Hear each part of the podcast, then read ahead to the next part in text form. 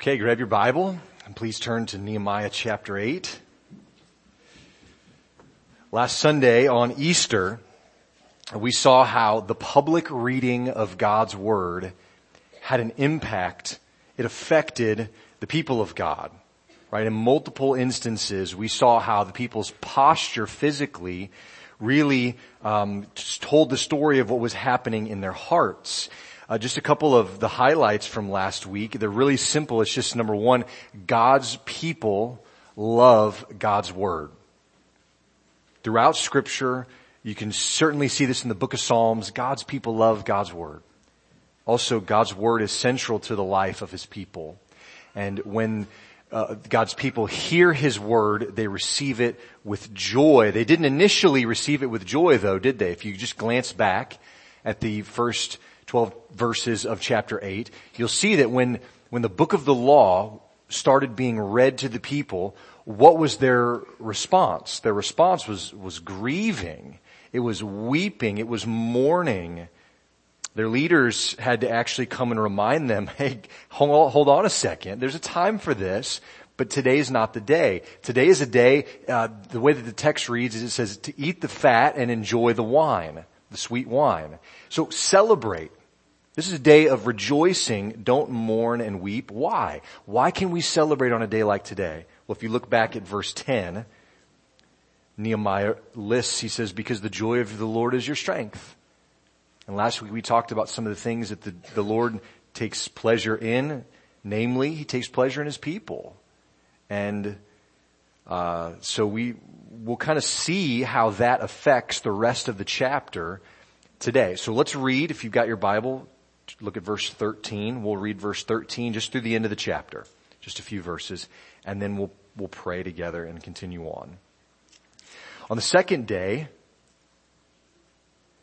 the heads of the fathers' houses of all the people with the priests and the Levites came together to Ezra the scribe in order to study the words of the law.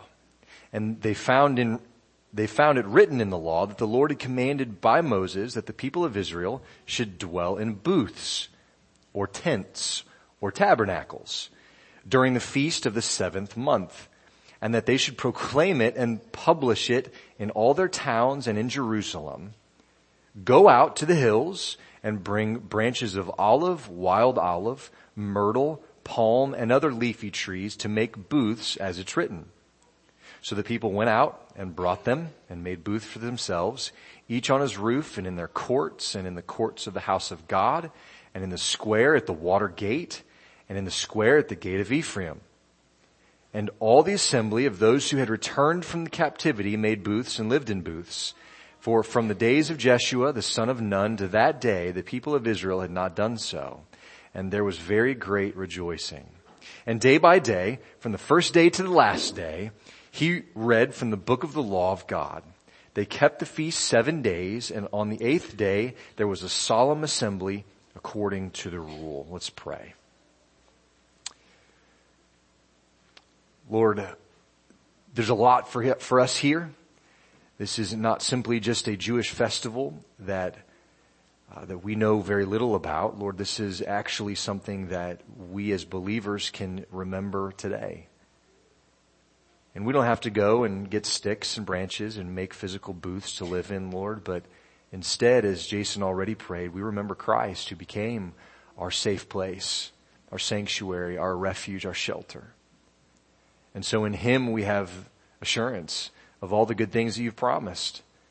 And we're grateful.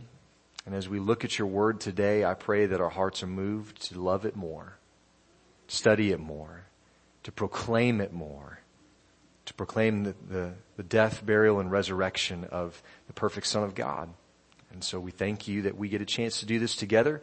May we be built up as Jesus is glorified in His name. Amen.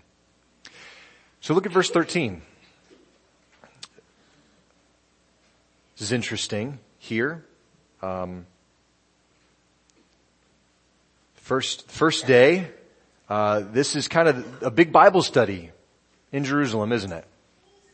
This was a custom that they hadn't been observing very well. And I just kind of want to notice who, who shows up.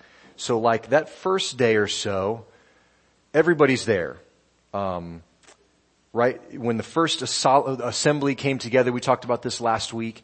Uh, the, the husbands, the wives, the men, the women. Um, we looked back at the law in Deuteronomy and it listed there, it listed even the children, listed visitors who were in the town. Everybody came together to hear the law being read. That was kind of the first day, if you will. The second day is listed here in verse 13 and it lists a, a different group of people, doesn't it? It says that on the second day, the heads of the families joined together with the Levites and the priests and they went to Ezra to have him teach them from the book of the law. I think this is important, um, especially when we remember what we said last week about who Ezra was. Ezra was a guy who just absolutely loved the Word of God. we, we looked at a verse from the book of Ezra last week that said that he had made it his life's goal to, to study the Word of God, to live it out himself, and then also teach it to others, which is a really great picture of what a Christian ought to be, right? But that was who Ezra was. And so these guys, the, the fathers, the priests and the Levites all came to Ezra for them to have their own Bible study. And they come together for studying the words of the law. And um, this is significant, I think. These were men who were called by God to teach his law to the people, right? The priests and the Levites. What was their job in, in town, in the city? It was to teach the people what the word of God said. And so now they're being taught. Just side note here, you've heard this said in all, a lot of realms of life, but you never stop being a student, right? You never stop learning. It doesn't matter if, you, if you've been a Christian for 75 years, if you've been a pastor for 10 years, or whatever the case might be, we're always learning. And so these guys are supposed to teach it, but they're also needing to be taught themselves. They needed to understand it really well. So that makes sense. Teachers, a lot of times you're going to, to years and years of school to learn how to teach. There's a, there's a process to that. There are ways to do that well.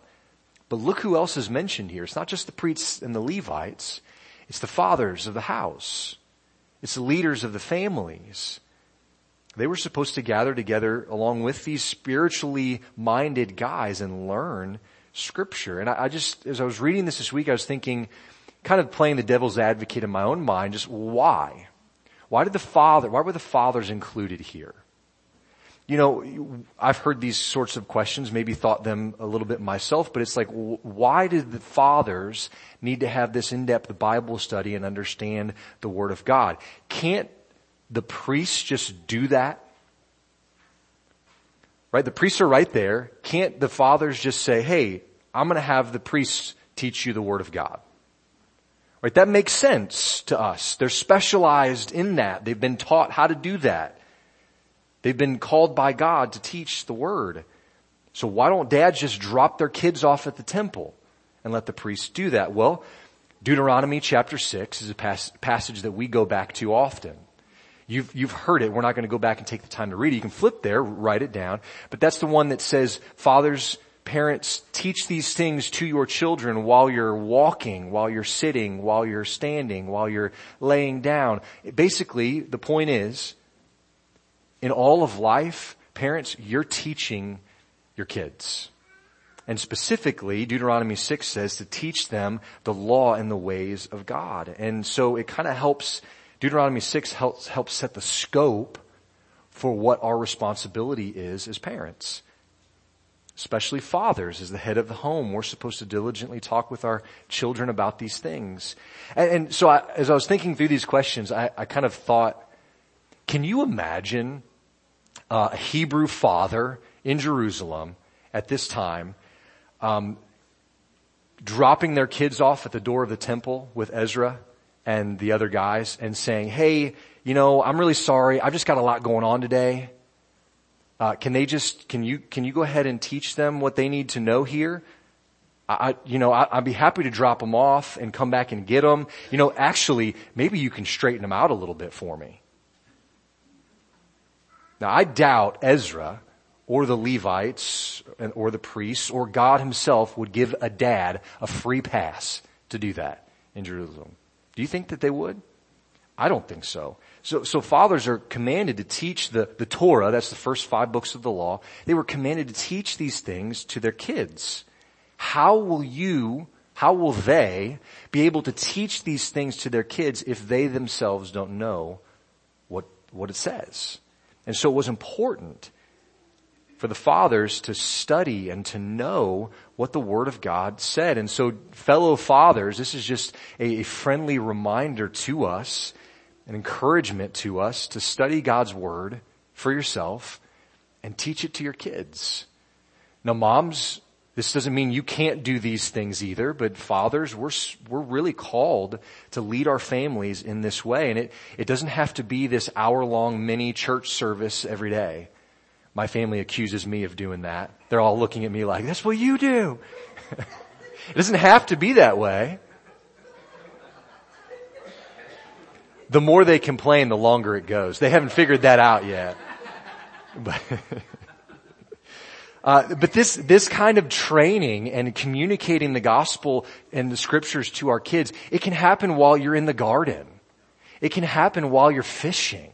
It can happen while you're in the car on a road trip. It doesn't have to be here a, in a pew at a church or around your table. It can and it should be some of those things, but it doesn't have to be all of those things. Understand, dads, husbands, that it's, it's God's call on our lives to lead our families in this way and to spend time talking with them, especially our kids regularly about it. And so if we're called to do this, if we're called to, to teach our families these things, guess what we need to do? We need to know it, right? Just like these fathers went and studied scripture with Ezra and the other priests and Levites, we need to, to, study scripture. And that might mean, dads, we need to do it together. If you're, if you're out there and you're like, man, I, I, I hear you. I have no clue where to start.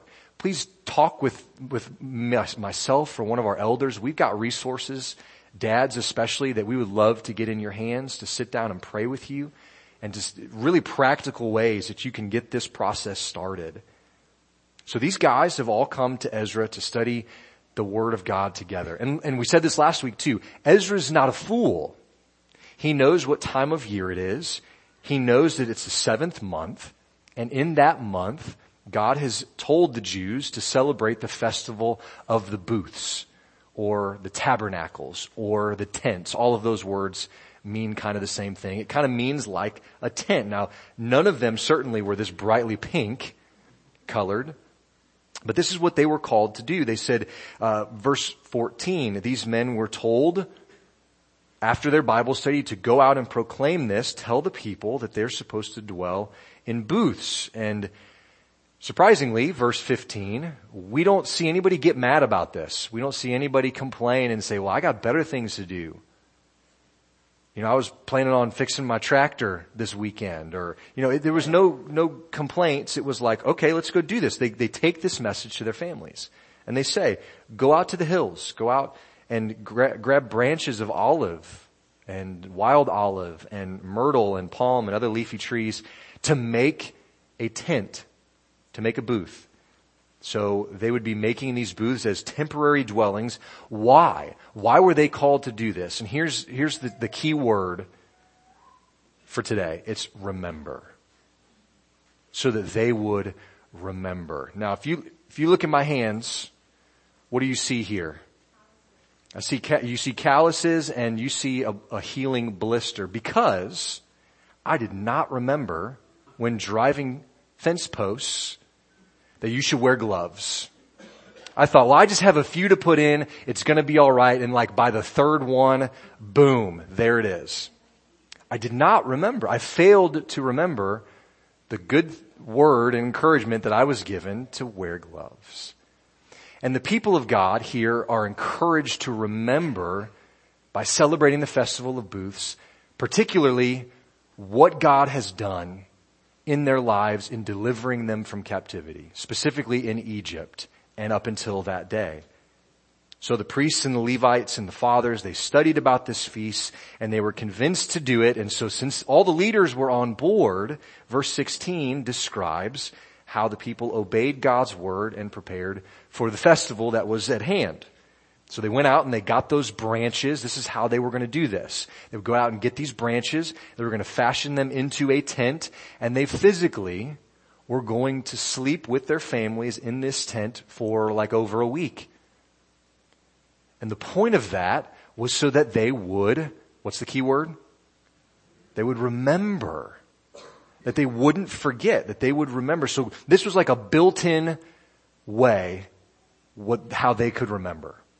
God said, do this, celebrate this feast, and you'll remember. And so this is, this is why the genealogy in chapter 7 is so important. Because it's hearkening their minds back to their legacy, their families, their forefathers, their great great grandfathers, so that they would remember.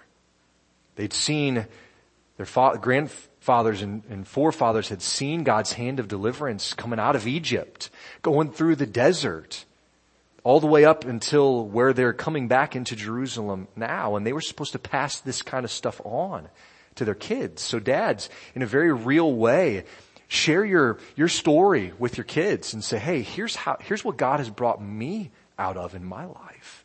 Moms, share your story with your kids. Teach them. Remember. We don't dwell on our past in the, in the sin that's found there, except to, except to glory in Christ. That He saved us from these things. So this is how they were called to remember. So they would very physically reenact this idea of dwelling in tents and going through the wilderness into, uh, you know, through the desert and all the way up into the, the land of promise where they enjoyed its blessings at least for a little while. And so reenacting their history like this was their way of remembering that God would save his people now and in the future just like he did in the past. Do we look at our own stories do we remember God's faithfulness in the past and let, does that drive us then to f- further trust Him for our future? I hope that it does. Look at verse 17. Uh, Nehemiah gives a little bit more of a glimpse into what this is supposed to do. He says, and in all the assembly of those who had returned from captivity, they made booths and lived in the booths. So far, so from for, for, from the days of Jeshua, the son of Nun, to that day, the people of Israel had not done so. And there's very great rejoicing. So outside of the recent safety and immediate enemies, their return to Jerusalem from Babylonian and Persian captivity would have immediately jogged their memory for what God had brought them from. Those were like the, some of the most recent things in their past. But it would have kind of kick-started that idea. Oh yeah, he, God brought us, our, fa- our families through this. But he also, he did that before that. And remember, he did this before that. The, the word remember is used in scripture almost 200 times.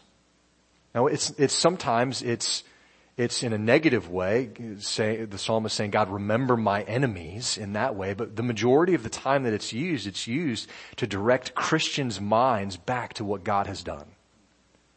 Therefore, remember, even in the book of Revelation, when he's, when he's calling out these churches, he says, therefore, remember.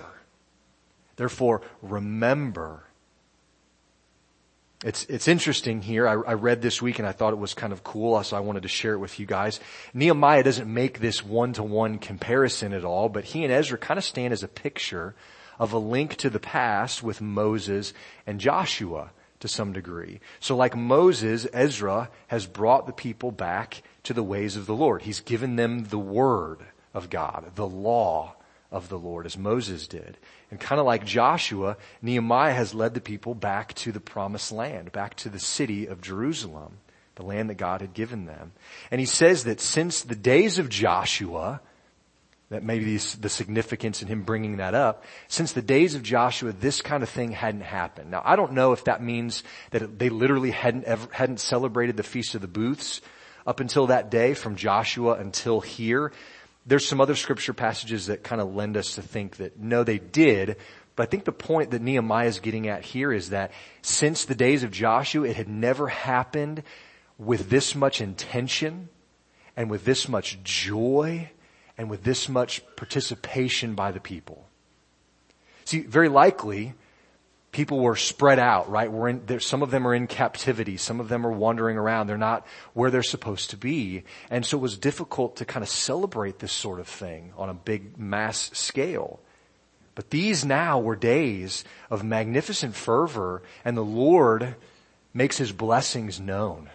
And you could see, we'll talk about this in just a moment, they responded with gladness, like they did this with joy.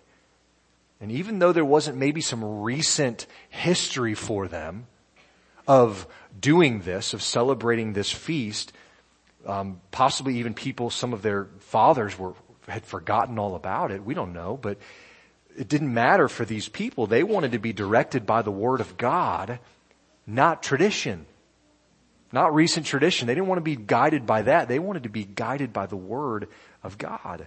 This meant something special to the people in that day. They remembered their immediate history, what God had brought them from, and uh, that this kind of this festival of the tabernacle, the booths, it helps them remember all of those things. Now, don't skip over the end of verse 17. It says there was very great rejoicing. I, I would just wrap it up like this: because of their obedience to the word of God, there was gladness. And I think that's something that we need to latch on to still today. We've, we sang that this morning, right? Trust and obey. There's no other way to be happy in Jesus but to trust and obey. And look at what the people did. They trusted God and they obeyed His word. And what did God bring about in the city of Jerusalem? Very great rejoicing gladness. See, so often, and kids, you're maybe tempted to do this just as much as adults, but um, you haven't experienced a lot of life, and so your mind hasn't wrapped around a lot of things. But we tend to think that it's it's easiest and it's best to find happiness, or the easiest and best way to find happiness is just to do what makes you happy, to do your own thing, right? We we see the Reese's peanut butter cup on the counter. We know we're not supposed to eat it, but boy, those are the best Easter candy there is. So I really, I'm kind of hungry. I'm going to eat that. And we think that that's going to make us happy. And maybe it does for a moment. But then when reality sits in, sets in, and maybe discipline sets in, for doing that, you begin to realize maybe that wasn't the best plan. Adults, we, our, our things may be more significant than a Reese's peanut butter cup. Maybe not. Um, those are pretty serious. But we tend to think that the, the best way to our own happiness is just to do what we want. And God's word is full of warnings that say, no, no, gladness, very great rejoicing, contentment actually come through obedience. Boy, that's hard to convince ourselves of. That's certainly hard to convince a child of. God, adults, it's hard to convince ourselves of this too. But the people's obedience was simple, right? They, they, they said, yeah, let's do this. They went and got the branches. They built the things. They rejoiced. Followed obedience. It was simple. God said it. We'll do it. Simple. And they went out and they did it. And it says that it hadn't been done that way since Joshua's day. Now look at verse 18. They worshiped according to the Lord's instructions and we see their devotion here in this verse. It says, and day by day, from the first day to the last day, he read, talking about Ezra, he read from the book of the law of God. They kept the feast seven days and the, on the eighth day, there was a solemn assembly according to the rule. Day by day, does that describe our method of being in the Word? I'm convicted to even ask you that question. Does it describe our method of scripture reading? B- believe me when I say that this is, there's, there's n- not an intention of guilt here. There's um, not an intention to condemn or any, anything like that for having insufficient time in the Word of God. But also believe me when I say that our lives are not going to be what they ought to be if we neglect that great gift from the Lord. So obedience to the Word of God creates gladness in His people. That's what we just saw, which that in turn prompts even more attention to studying, rejoicing, and obeying His Word. I hope we can see that. There are positive and there are negative cycles in our lives at play right now in your life. Okay, let me illustrate that just for a moment here. here here's a negative one. It's lying. There, there can be a negative cycle of lying, but there can also be a positive cycle of truth telling, of being honest. Let me, let me explain. So in the cycle of lying, you've probably experienced this. You, you start with one lie because it's more convenient to, to lie than to tell the truth. Well, then something happens and now you've got to lie again to cover the first lie. And you get how that snowballs. And before long, you're wrapped up in a web that you, you can't get out of yourself. You just seriously, you can't get out of it. And this is true for kids and this is true for adults. This is the cycle of lying. It's present in our lives at times. But the cycle of truth telling, I think, can be just as uh, have that snowball effect. It's not easy, but telling the truth brings freedom, doesn't it? And so you, you, you tell the truth about something and you say, wow, that feels nice to not have these secrets. So, so then you want to tell the truth again. And it spurs you on, well, I did that before and it hurt and there was, you know, some difficulty maybe, but look at the good result of it. And then it, it creates this good cycle because now you're free because you're not worried about those old lies coming back to get you. They're not coming back to haunt you anymore. And so there's, there's different cycles that play in our lives at different times. And so I say that just to illustrate, illustrate this truth of the reading of the Word of God. The negative cycle of not reading and not studying the Word of God results in, well, not knowing who God is. It results in not understanding what God's call on your life is for. And it deceives you into thinking that you don't need God's Word in your life. Flip that around. What's the positive cycle of taking time to read the Word of God, to study it? Well, that, doing that results then in understanding more who God is.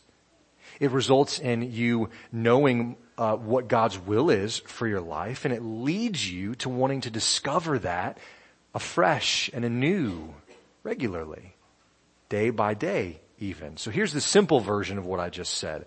The less you read and study God's Word, the less you think you need it, and the less you want to read and study it. But the more you read and study God's Word, the more you see you need it, and the more you want to read and study it. Because you realize it's what gives you life. It's what frees you. And this, it, this is a cycle that's fueled one way or the other by your view of yourself and by your view of God. Whether this cycle of, of reading and studying the Word of God is regular or whether it's not, it's fueled by how you view yourself and how you view God. Because if you view yourself more highly than you ought, is the way scripture puts it, you're gonna think, I can skip this.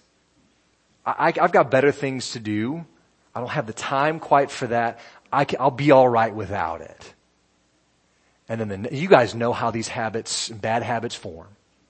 And the next time it's easier to skip it. And then it's easier and easier. And before long you haven't been to church in six months and you haven't read your Bible for yourself in a year. And it happens. And it's a cycle that's present in our lives. And if that's the cycle that you've been on, let me just encourage you. Today can be the day that you stop that negative cycle and start a positive one Take God's word tomorrow and read it for yourself. Dads, this is especially true of us. Read it for ourselves so that we're then equipped and prepared to teach it and explain it to our kids as we're fishing, as we're working on the car together. Whatever the situation might be, we're prepared and equipped to do that. How do you view yourself? How do you view God? That's going to determine the cycle that we're on. See, because God's people love God's word. We've said that now several times. God's, God's word is central to the lives of the people and they receive it with joy. And last week we really talked also about how God delights in his people. The book of Zechariah says that he actually sings over them. Kind of like parents, you sing your kids to sleep. That's our God. And by God's grace and for His glory, may we be men and women who find great joy in studying the Word of God and walking then in obedience. Because those things go together, don't they? Studying the Word of God and walking in obedience. One of the commentaries I was reading through this week uh, said this, God's Word makes known His good pleasure. And God's mighty acts on behalf of His people show them that He loves them. Those mighty acts are then celebrated in the memorials that God gives his people so that they remember what he has done for them and how much he loves them. And that's why you see the word remember used so often. That's why you see altars in the Old Testament being built. When Noah gets off the ark, when uh, the people put the stone of Ebenezer there. So when they pass by these things, they remember God's work and what he's done in their lives. So I would encourage us this morning, remember God's work in your life in getting you to where you are today. Now chances are, to be honest, chances are you may not have gotten here how you thought you would. Right? In fact, there may be situations in your life that you just kind of wish you could forget completely. That wouldn't have happened in the first place. Certainly that would have gone differently. And yet, I think of Romans chapter 8. Listen to how God assures us there. He says, likewise, the Spirit helps us in our weaknesses. For we do not know what to pray as we ought. Have you ever, have you ever been there? But the Spirit Himself intercedes for us with groanings too deep for words. And He searches hearts, I'm sorry, and He who searches hearts knows what is in the mind of the Spirit. Because the Spirit intercedes for the saints according to the will of God. Here's a, a verse you may have heard before. And we know that for those who love God, all things work together for good, for those who are called according to his purpose. But we need to keep reading. For those whom he foreknew, he also predestined to be conformed to the image of his son, in order that he might be the firstborn among many brothers. Those whom he predestined, he also called, and those whom he called, he also justified, and those whom he justified, he also glorified. This is God's will for us. To be conformed to the image of Christ, and he started that process in every believer.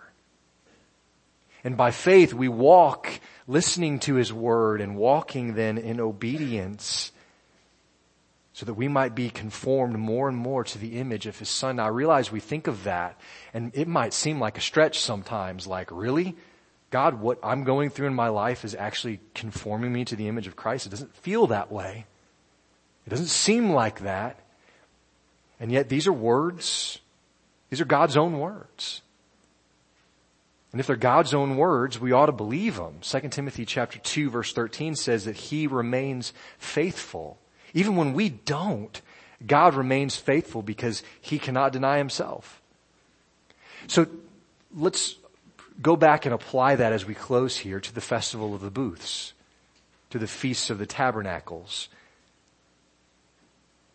The point of them was, what was the key word? The point of these was to what? Was to remember.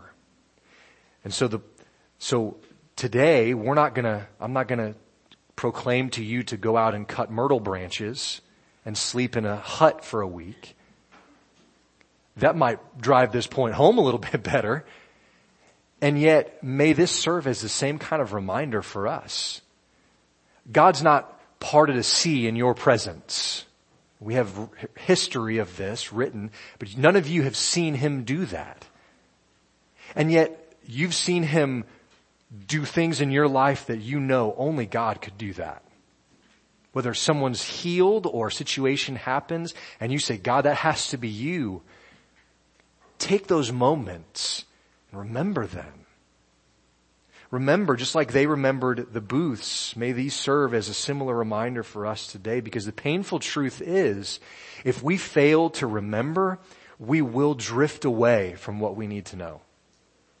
Hebrews chapter 2 verse 1 tells us this. It says, therefore, we must pay much closer attention to what we have heard. Remember what we have heard, lest we drift away from it. Because there's that very real danger. Imagine a current, if you've ever been at a big river. Imagine a current. If you, if you put how many of you guys have been floating on a float trip before in an inner tube? That's the only way to go. Don't give me a canoe, give me an inner tube. Okay? But if you go sit in a river in an inner tube and just let, let go, what's gonna happen? You're gonna float downstream. You're not somehow gonna miraculously stay where you are and you're not going to miraculously go upstream. You're going to go downstream. And if we fail to remember the things that God has done, we will be washed away with the stream as well. Those mem- we will not remember what we need to remember. We will not know what we need to know. We need to therefore pay close attention to what we have heard and to what God has brought us through. Remember where you've come from. Remember who has brought you to where you are. Remember who will take you to where you need to be.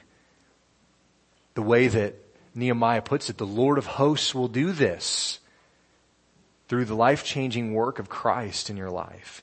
So here's your encouragement for the day. Trust in His good plan for you.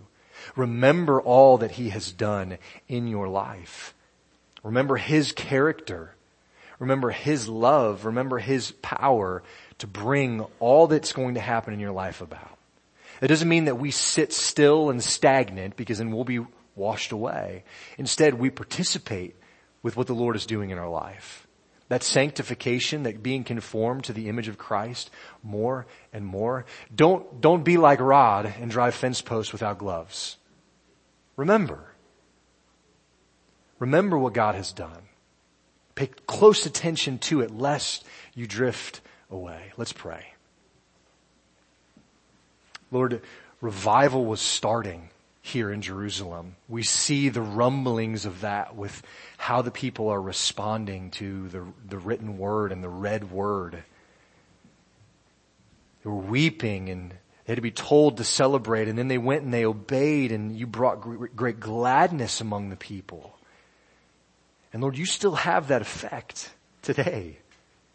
You bring great gladness to your people, especially when we're walking in obedience. And so I pray, Lord, that that, that destructive cycle of, of thinking we don't need your word or reading it or thinking we don't need to be with other Christians that only leads to, to less of those things and more of despair would help us to break free from that cycle by your grace today. Help us as fathers, Lord, to remember that you've called us to lead our families. And that if we're called to lead them and we're going to lead them well, we need to know what your word has to say.